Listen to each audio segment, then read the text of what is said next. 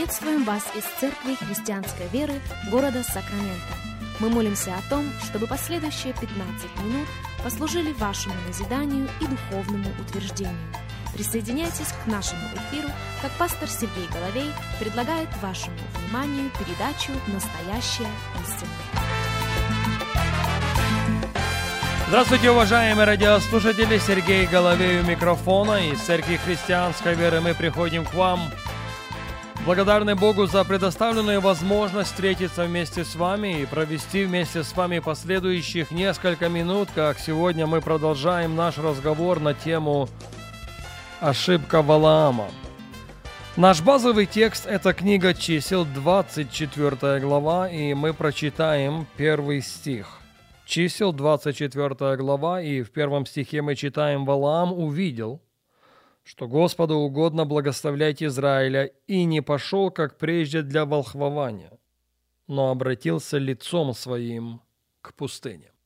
В этой серии радиопрограмм фокус не столько на личности этого человека. Признаться, мы не так много знаем о нем, сколько разговора о вещах, олицетворением которых он стал.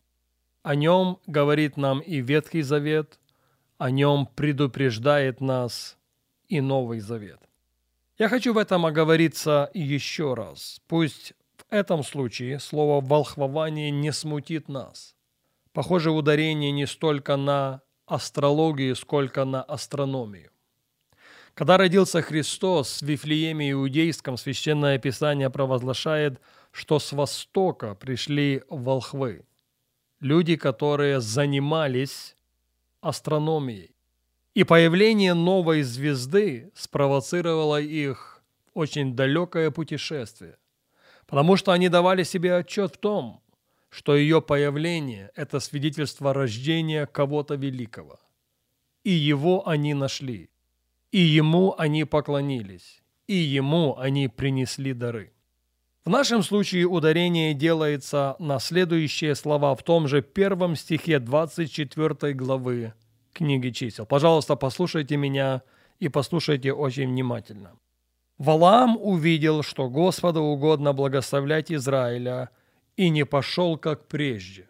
Невольно возникает вопрос, не пошел, как прежде, куда? Не пошел, как прежде, на высоту. Не пошел, как прежде, на встречу с Богом. Доказательством этому являются стихи в предыдущей 23 главе. Собственно, к ним мы обратимся еще раз. Книга чисел 23 глава и в третьем стихе мы читаем «И сказал Валаам Валаку». Это обращение пророка к царю Моавицкому. «Постой здесь у всесожжения твоего, а я пойду. Может быть, Господь выйдет мне навстречу, и что Он откроет мне, я объявлю тебе».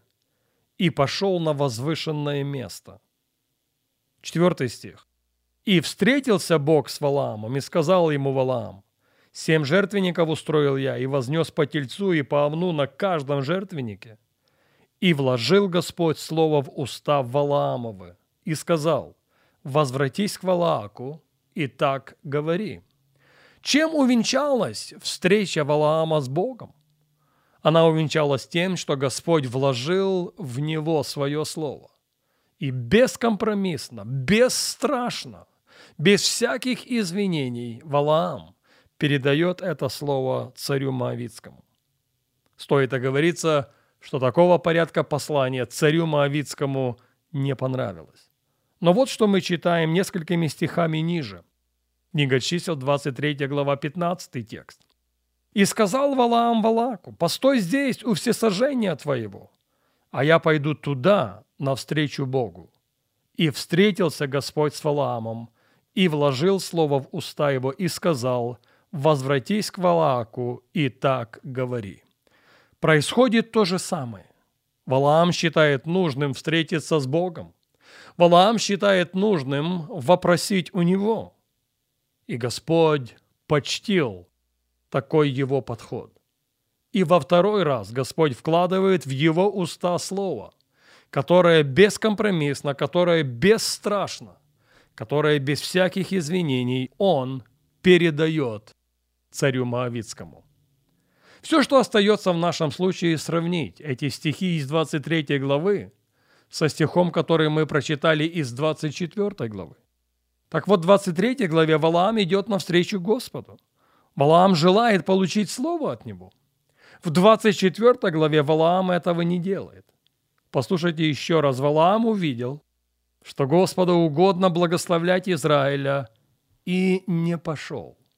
Встреча с Богом для него стала делом второстепенным. Голос Божий не нужен. За меня будет говорить мой опыт. И что вы думаете? Первое слово, которое вышло из его же уст, это было слово Бога обличения в его же адрес. Не иронично ли? Я повторю это еще раз. Валаам пренебрегает встречей с Богом. Валаам считает это делом прошлого. Валаам полагает, что за него может сказать сейчас его опыт. Первое слово, которое вышло из его уст при его очередной встрече с Валаком, было слово Господне, слово, обличающее самого же пророка. Бог использовал пророка, чтобы обличить пророка. Вы послушайте только, как об этом написано. Книга чисел, 24 глава, стихи 3 и 4. «И произнес он притчу свою и сказал, говорит Валаам, сын Вионов, говорит муж с открытым оком, говорит слышащий слова Божьи, который видит видение всемогущего, падает, но открыты очи его». Если у вас есть возможность выделить в своей Библии это выражение, сделайте это.